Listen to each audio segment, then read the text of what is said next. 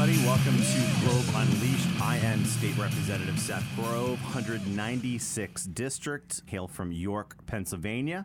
We are actually the first capital of the United States under the Articles and Confederation. Um, so if you ever come to York and you see a bunch of First Capital stuff, that is why. And joining me is Anders Toman from uh, my district office. Anders, and I know uh, you weren't happy with your introduction uh, at the first ever Grove Unleashed podcast. So uh, what do you, what do you got? What do you got us for us today? Well, I think to make my introduction a little better, I'll just tell you a stupid joke, or it's more so a question. Do you think that before crowbars were invented, crows just drank at home? Possibly. Yeah? Uh, yeah. Okay. Yeah. Uh, w- I wonder what crows did during Prohibition. I Right. probably drank at home. Yeah. Well, good stuff. So, you know, last week we discussed pre- pretty in depth congressional redistricting that process, how, you know, the Pennsylvania Supreme Court, four of the justices, four the seven justices decide to side with a national Democrat dark money group in selecting their map that has a deviation of plus or minus two, which is unconstitutional violation of the Wesberry, which uh, I believe we finally got their orders back, and uh, Judge Brobson went into detail about how that was unconstitutional. Um, it was a really, really great. Unfortunately, it was the dissent, but it was a great opinion written by him, um, highlighting those issues. But we do have a sl- slight update. There's two kind of U.S. Supreme Court cases kind of making their way through the system. One out of North Carolina, one out of Pennsylvania. Pennsylvania case is Tothman Jr. versus Secretary of State Chapman. And both petitioned the U.S. Supreme Court to take the case, kind of like the. Uh, uh, what we call in Pennsylvania King's Bench when someone requests the Pennsylvania Supreme Court to pull it up at their level and kind of bypass the entire appeals process. Thing is, they call, actually call that the shadow docket. Little the, uh, yeah, with the U.S. Supreme Court, the shadow docket, because I guess it's just not going through the normal process. So Judge Alito wrote the opinion. They actually decided not to take the case, but in his opinion, he actually cited the importance of deciding this case through a normal process. And he there, there's this uh, Purcell rule that basically said we don't want to get involved in these uh, redistricting cases so close to an election. Primaries right around the corner, so they kind of punted on that. But you know, did mention this is important. We should take this up. And then there is a dissent. Uh, three justices, more conservative justices, basically said we agree with Alito that we should be looking at this. And on top of that, we need to address election laws in general and reining in the state courts because they're they're boundless basically, which is crazy to think. Um, so very important. I, and what's interesting, that's four justices, right? So Alito basically saying we need to take this, but we need to take it on appeal, appeals, and three other justices saying we should actually take this now, and we agree with that assessment. So it takes four justices to rule to vote in agreement to take a case. So basically, the U.S. Supreme Court is saying send us redistricting cases. And they highlighted the North Carolina and Pennsylvania cases as two critical pieces of, of court case to say, you know, these are important cases and you need to get it get it to us. Because uh, very similar of state courts basically, I, I would say, overseating their power and picking maps and setting election laws. And we all remember the 2020 election cycle where the state Supreme Court decided to interject itself and set election policy. So, pretty important. That case is still tracking. Hopefully, our caucus in the Senate will be uh, filing an appeal. We have Judge Brobson's order that lays out the exact constitution, unconstitutionality of the map. You can't have deviation, and there's no real compelling evidence as why you need a deviation or plus or minus two, particularly since the Carter plaintiffs, basically the Democrat National Party, they actually tried to sneak a map in that took their map and reduce it to one person. So there's no compelling interest. So hopefully we can we can move forward. If the Supreme Court if it makes its way through the court system, we could actually be picking new congressional maps next year. That is awesome. Yeah, so that's some so some it's it's it's a little disappointing in that the the Supreme Court kind of punted on time, but the same point, I think it's it's important for to let people know um, at least four justices are interested in these cases, and we may see Yeah, it looks Hopefully promising. something- yeah. yeah. I know the time frame seems a little disappointing, but you know it's politics. Things take time. Uh, it's frustrating, but that's just the name of the game. Right. And it's interesting. It's all based on this uh, state legislature doctrine that basically says when, when power is granted to state legislature, governors, and judges and the judiciary, you know, they don't have a role in that in that process. So I'm interested to see where where that's going to head. Are they going to come back and say unilaterally? Are they going to limit court power? Are they going to kick everybody else out? I mean, eh, the court could go multiple ways with this. So it's it's it's. I think it's very important moving forward. Watching this, I think it's important from the standpoint of limiting the power of, I would say, a, a runaway judiciary in some of these states. So we'll keep tracking it, keep you updated on it. So why is it you brought up that the Senate would have to bring up an appeal? Could you explain a little bit about why it's the Senate that would go through that process? Well, it was actually the House and the Senate. We were actually joint interveners in the appeal process uh, with the Pennsylvania Supreme Court. So we were joined together. So the House and the Senate, basically the Senate Republican caucus, the House Republican caucus would have to enter to a joint suit. That's important because we are the, the, the legislative branch. We passed a bill that went through extensive process, like the most expensive process we've ever had in the entire history of the General Assembly on congressional redistricting. We picked a map selected by citizens. So all that, um, all that background, all of the work that Pat McCullough did, the the appointed special master. Uh, Judge McCullough of the the Supreme Court. All that's important, and uh, you know, as a party to the case, we have standing to do it. Um, so this this Toffman Jr. case that's out there, that's brought up by citizens, which has weight. But I think it's equally as important for us too. So the North Carolina case, that's done by Speaker Tim Moore. He's a Republican Speaker of the North Carolina House of Representatives. So it provides extra standing to say, uh, we as the General Assembly, we passed this. Article 2, Section 1 of the United States Constitution limit the powers of setting times and places of elections and redistricting to the legislative branch. That is us. It doesn't say the court shall draw maps. It mm-hmm. doesn't say the governor shall draw maps. It says us, the General Assembly, shall draw a map.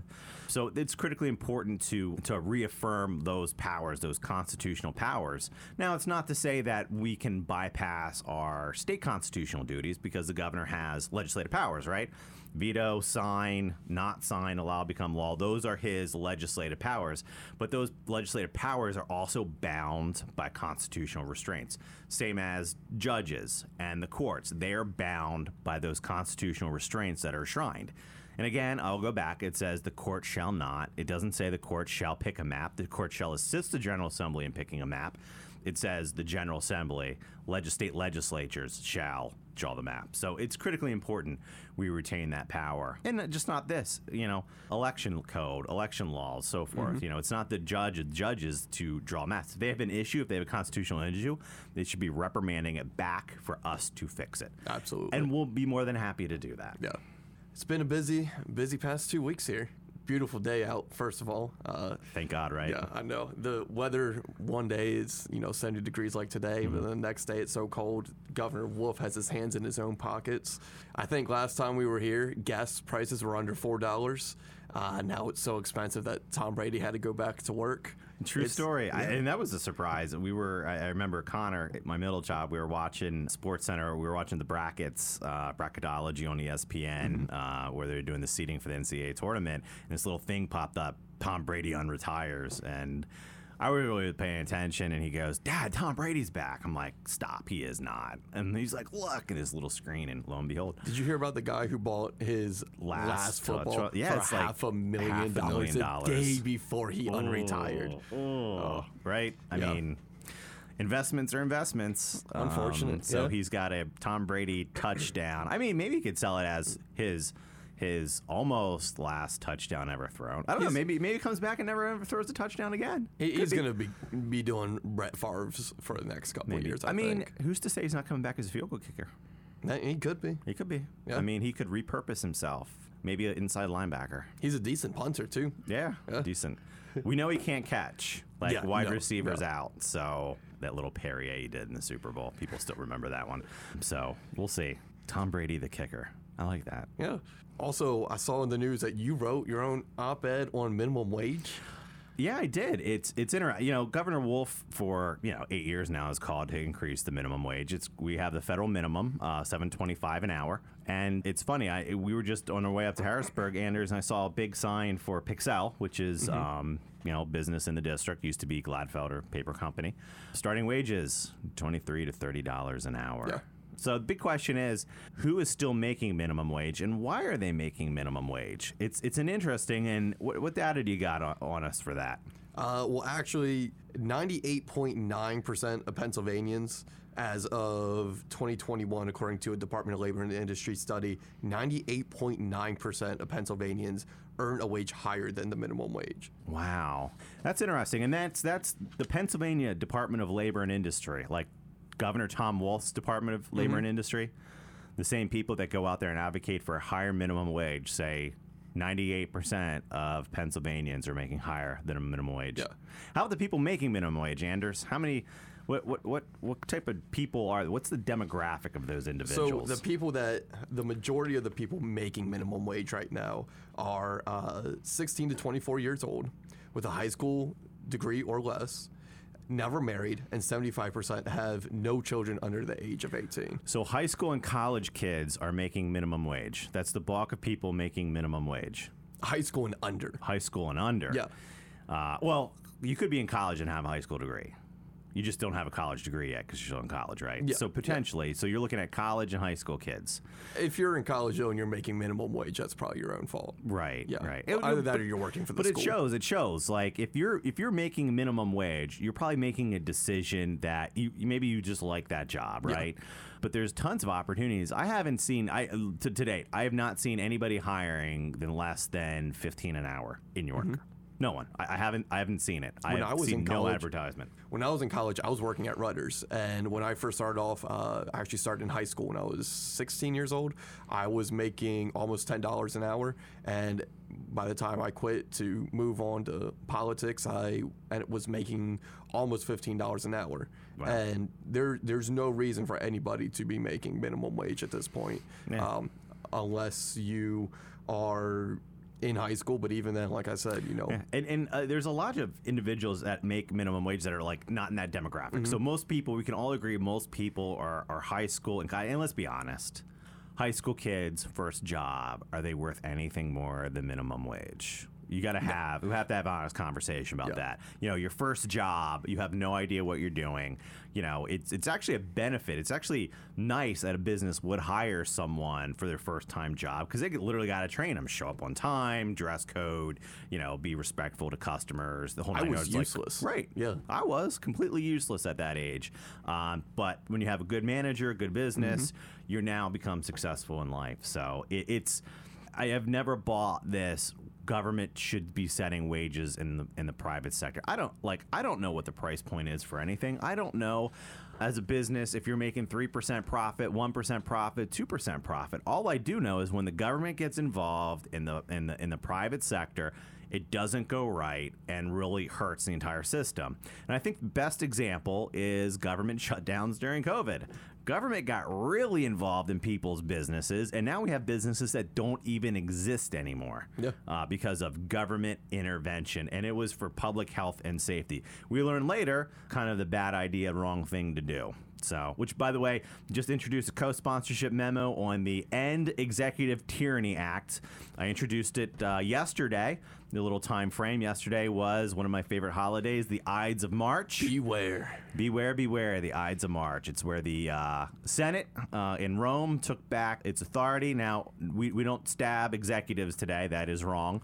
But we absolutely can pass laws and constitutional amem- amendments to rein in rogue executive branch. And for the most part, I think we should be looking at the judicial branch too, reining in their rogue behavior recently. So, uh, times have changed a little, but as far as dealing with executive tyranny and judicial tyranny, but uh, I, I think we got to appropriate. So basically, amends the Disease Prevention Control Act of 1955, that horrible law that Governor Wolf and Secretary Levine and all those individuals used to destroy our economy and make everyone's life a living hell over uh, a year plus. So we we uh, we're, we're going to amend that to make sure that they can't shut down business. They cannot quarantine non sick people, which I think is actually specified in there. But our wonderful Pennsylvania Supreme Court back them every single unconstitutional violation of civil liberties that they utilized in 2020. So we're, we're gonna we're gonna stop that. On top of that, I think it's wrong that businesses who basically told Wolf to go pound sand should be punished, uh, or a licensee. So in there, we basically say if, if you have any infraction relating to COVID 19 emergency declaration in 2020 or 2021, we're wiping it off your record. So you cannot be punished for that anymore because It was wrong. It should have never happened. And we need to help these individuals as much as we can. That is awesome. Yeah. so it's fun stuff. And, you know, if I were actually in the executive branch, governor, I would actually never get a meeting with the legislative branch on March 15th ever. No, I wouldn't do it. that'd be a bad idea. Right. Would never do it. Yeah, your committee has been up to a lot. The House State Government Committee. Uh, actually, there was just a report that came out. Looks like you guys were probably the busiest committee in all of the House. We were. We we do a lot of work. Uh, I mean, we're slated with a lot of work. Election reforms, con- congressional redistricting, and a lot of our. If you look at a lot of our policy objectives, stuff we want to get done, um, hails from the state government committee. We have some of the most number of bills referred to our committee. We have a large swath of scope of, of issues to deal with. Uh, yeah, technically, you can put anything you want in state government committee generally. Um, so it's kind of fun. You never know what pops up. We, I got a great group of, of legislators who love to work. Um, as much as they maybe give me grief sometimes about 8 a.m. voting meetings or another hearing or another voting meeting, I love them. They're they're they're all workers. They come with their A game every single day. Uh, and I'm very blessed to have a wonderful staff on top of that who painstakingly do a lot of work to get us prepared to, to move these important bills. So, good Lord, we've done 57 total meetings, 39 oversight meetings. I am a bit of a fanatic when it comes to oversight because somebody in here needs to hold people accountable, uh, whether it's judiciary or the executive branch. So I love dragging people in and asking them, "What are you doing and why are you doing it?" And it may be all good stuff, great, but you, need accountability in that. 18 voting meetings, and, and the committee's first in total meetings, oversight meetings, and voting meetings. We've moved Senate, seven Senate bills, tied third for that. 86 total approved bills, House bills coming out of committee. We've had 323 total House and Senate bills referred to the committee, and we've moved out 79 House bills.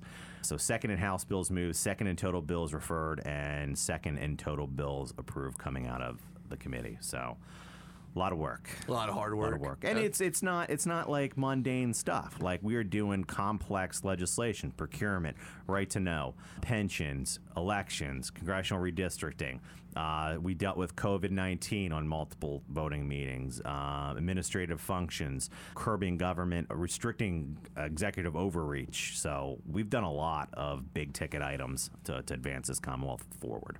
Now, the minimum wage, that's not something your committee would handle, is it? No, that's uh, that's labor and industry That's what I figured. Yeah, Okay. yeah. So the school test results came back for the state assessments, and your district in particular, some of the schools did very, very well, some not so much. But do you want to go over that a little bit? Yeah, let's Uh, just. Go, I, I remember. it? I remember. You know, we we've had a battle with the Wolf administration releasing this data. I know Speaker Cutler sent a letter like, when are you actually going to release the school data? For, and this is this is 2020, so this is during the pandemic. What was what were your outcomes? And given, like, it was a tough time for everybody dealing with this. It was tough for schools. It was tough for parents. It was tough for kids. You know, I remember, you know, our, my family worked the entire pandemic.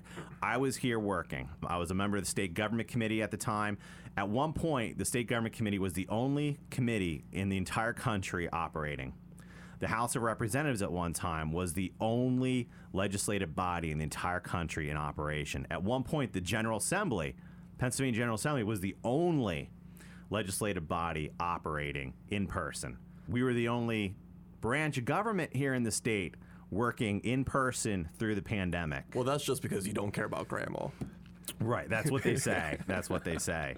But we found a way. We dealt with it like like responsible adults, right? You got sick, you stay at home. You tested positive, you stay at home. That was the policy from the top down. Uh, we respected it as House members, our staff respected it, and we were able to do some significant stuff uh, to help Pennsylvania residents. So what you're Um, telling me is that you guys did something completely out there. You guys handled this virus the way that people have been handling viruses and other illnesses for years. exactly. And I mean, Groundbreaking. right? right. Groundbreaking. Right. And, and even a little more before COVID 19, right? People come in with snotty noses, sick. I think I got the flu, I got the cold. Um, and they pass it to everybody else. Like, you know, I think people recognize if you have a fever, if you're sick, let's just stay at home. Make sure you don't get your fellow employees sick. Because, you know, believe it or not, the General Assembly can continue without Seth Grover, Anders. Or Chuck. Chuck's That- here in the studio with us, right? That's a lie. Right. I mean, we do amazing work, I know, but at the same time, Commonwealth, the General Assembly has been around for 300 years. So Seth Grove not being here for a day didn't matter. You know, I got it, and we uh, right during uh, we were doing uh, election oversight hearings. You know. Uh, next up to batter, right? Paul Schemel. He's one of my uh, vice chairs of the committee. He operates a subcommittee. Um, stepped in and handled a, a committee hearing. Like you just go. There's work to be done, and you figure out a way to do it. And schools schools were tough in a tough spot. Some schools closed and did virtual. Some schools stayed open and made sure they had that in person virtual. So really, we need to go back and say you know what worked the best do we get better performance when schools were open and schools were allowed to manage appropriately or were we better off shutting them all down and having virtual so what does the data say so we have three school districts in the 196th district we have dover spring grove and west york spring grove knocked it out of the park so Fantastic. statewide average ela english language arts literature statewide average is 55% of students are proficient or advanced in Pennsylvania. Mathematics, algebra, 37.3. Science, biology, 63.7%.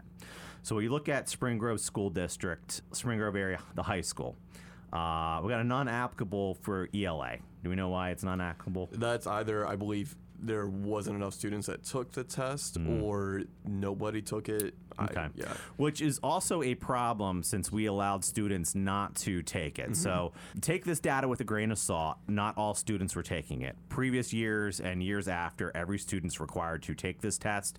We probably did a horrible thing and not allow students to take these, so it's not comparable. Really, what you want to do is look at this data and look at the data from the t- students that actually took the test last year. Uh, just for example, so Spring Grove Area School District. Uh, math, uh, math algebra, 72.9% of students were above advanced or proficient, proficient. yeah. And the statewide average was 37.3. Phenomenal. They should be very proud of that, right? But, you know, what if these same students last year were 77.9% proficient? I don't know what it was. Based on the raw data, looking at just it statically, that's phenomenal. Science, biology, Spring Grove Area High School, 92.7%. Like that's amazing, amazing. So you know, all in all, Spring Grove they had um, Spring Grove area middle school were below the statewide averages in algebra, mathematics, and then science, biology, which again is is bad. But again, it's I, I don't know the comparables in this. Dover was kind of in the middle. Looking at the high school data, ELA 16.7 percent were proficient, and the statewide average was 55. Math, algebra, 74%, and the statewide average was 37.3. And then uh, science, biology, 38.5%. Uh, and the statewide average was 63.7. So it's really hard to judge. It gives you, I, I think we all expect loss of learning, right? It, it just happened. I, and I can see it with my own kids. My oldest, Andrew, did great virtual. Connor, my middle child, struggled with it. Yeah. Um, and then we had my daughter who was there who wanted attention to as I was working at home trying to educate the kids as well as entertain a three year old. So it's. It, it was a struggle for everybody involved, but I, I, I think I think we have some loss.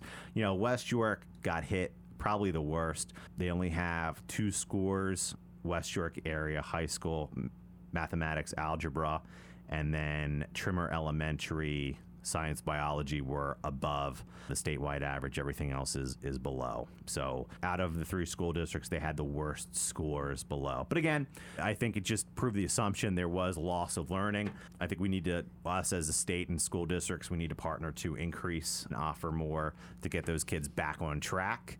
We can do it. I think we have great teachers in the school districts that, that will live up to the challenge, as well as administrators. And two, we really need a, a fair comparison. We need to look at the kids that took the test last year compared to this year and see what that looked like. But the test results are out there. If you go to Department of Education's website, you can pull up any school in the entire Commonwealth. Um, you can look at your kid's individual school. You can look at the school district. Um, it's on Department of Education's website. Uh, just look for school data, and you can pull that up. They also have, uh, if you're if you're really really in keen, they also have all the financial data on the AFR annual financial reporting data. Uh, I used to look at that every day. How fun. It is. You know, data data's data is important. Like data can show you stuff. It can be manipulated. Uh, you gotta you gotta watch what you're kind of reading and what you're seeing. But you know, if you can view raw data, you can do your own analysis and make your own determinations. Like this, this isn't for the most part raw data. This is a mm-hmm. calculation Department of Education puts out through multiple data points and stuff like that. So we need to break it down. And two, I've actually never been a fan of this kind of data for school kids.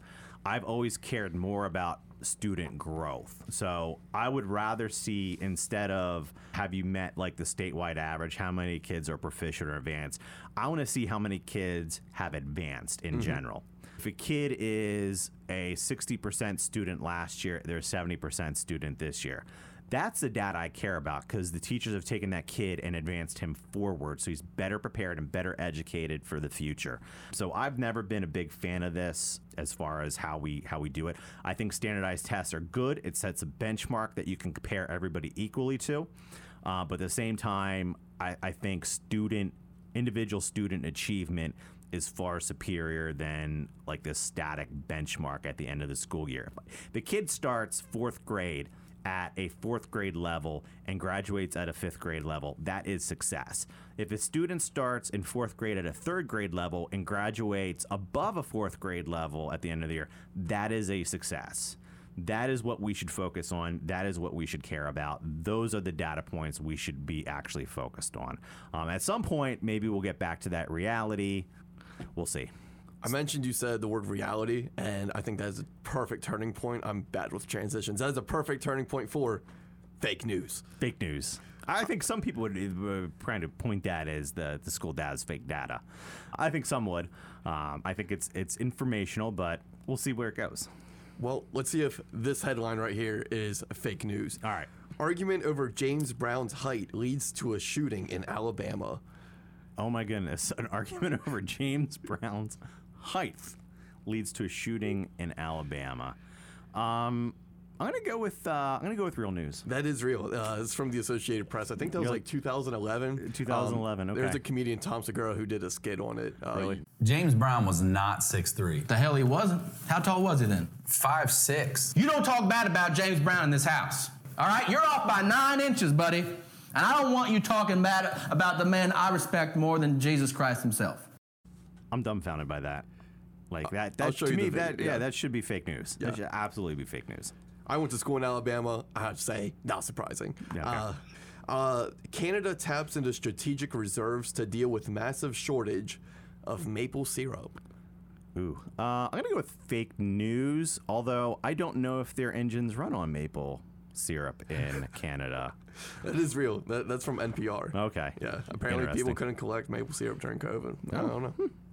The fact that they have a strategic reserve of maple syrup in Canada, like I, we need, we need, we're out of maple syrup. Ah! Sound the alarms. Sound the alarm. Oh, there was. I, I remember COVID. Like there was a hard time getting syrup. DEFCON maple syrup. Right. Yeah. Um, now we know that Canada's been hoarding it, hoarding it. Did you ever watch the movie where uh, a president was in trouble? Maybe been high gas prices or something, and he decided to pick a war with Canada. It had John Candy in it. They decided to, as a militia group, invade Canada. Great movie. I want to say it was like a '80s movie, late '80s or something like that. Was it Canadian bacon? Canadian Bacon. Yeah. Yeah, great movie. Um, maybe they should remake that and go after the Canadian strategic maple syrup. Pete Buttigieg says everyone worried about gas prices should just get a six figure government job with free car service and unlimited parental leave. You know what? Normally I would say that fake news, but the incompetence of the Biden administration to say stupid things over the past year, two years, wouldn't surprise me. That is from Babylon Bee. It's fake news. Like I, I was watching, what was I watching? Vice President when uh, she did a press conference with Poland's president. You know, uh, uh, it was simple. Madam Vice President, President Biden recently said that there's no hope in the future on reducing inflation or, or, re- or reduction in gas prices. Uh, what What's your thoughts on you know reducing that, and what's what's the timeline? Now, this question was pointed to her, like Madam Vice President. She turns and looks at the President of Poland and offers for him to answer the question. And he looked at her like she was crazy and pointed back, No, that's your question. Uh, she's like, Okay. And then she looked at the reporter, looked down, shuffled some papers, looked up, blank stare, had no idea, and then started talking about her meeting with Poland in a very quiet voice that she was trying to get out of this so bad and had no answers. I've heard politicians pivot to not answer a mm-hmm. question, but at least they try to start like at least acknowledging the original question. That that's what we're facing. Like there is no solution in front of us from the Biden administration. No, th- They do have a solution. It's just spend more money. Right. Yeah. And Nancy Pelosi just said in a press conference government spending is not causing inflation, mm-hmm. it's actually lowering lowering the national debt. Right. We're gonna we're gonna borrow money to fund new programs by raising the national debt, and somehow it's lowering it. I mean, I gotta be honest. Like American people, stop putting these people back in power. Can we? Can we? Can we please? What else you got? Um, all right, this is the last one. This is my favorite one. Hamas claims it discovered a dolphin assassin sent by Israel. You know, I'm gonna say fake news, but I wouldn't doubt that Israel is developing dolphins with lasers. Yeah, that is real. It's That Business Insider. They call it a dolphin fidel. No. All right. so, right. unfortunately, we are out of time for this week on Grove Unleashed. Anders, thank you so much for joining me. Thank you for uh, dealing with my stupid jokes and driving me up here with all these insane gas prices. I'm glad you're the one driving, not me. No, it's all good. Uh, appreciate everyone's time this week. Uh, if you like what you've heard, make sure you rate it. We are on uh, Spotify and Apple Podcasts, and who knows what else, where else we'll show up. But thank you for listening, and we'll catch you next time on Grove Unleashed. You can listen to this podcast and all episodes of Grove Unleashed at repgrove.com slash mypodcasts. You can also hear all of our content at pahousegop.com slash mypodcasts. Woo!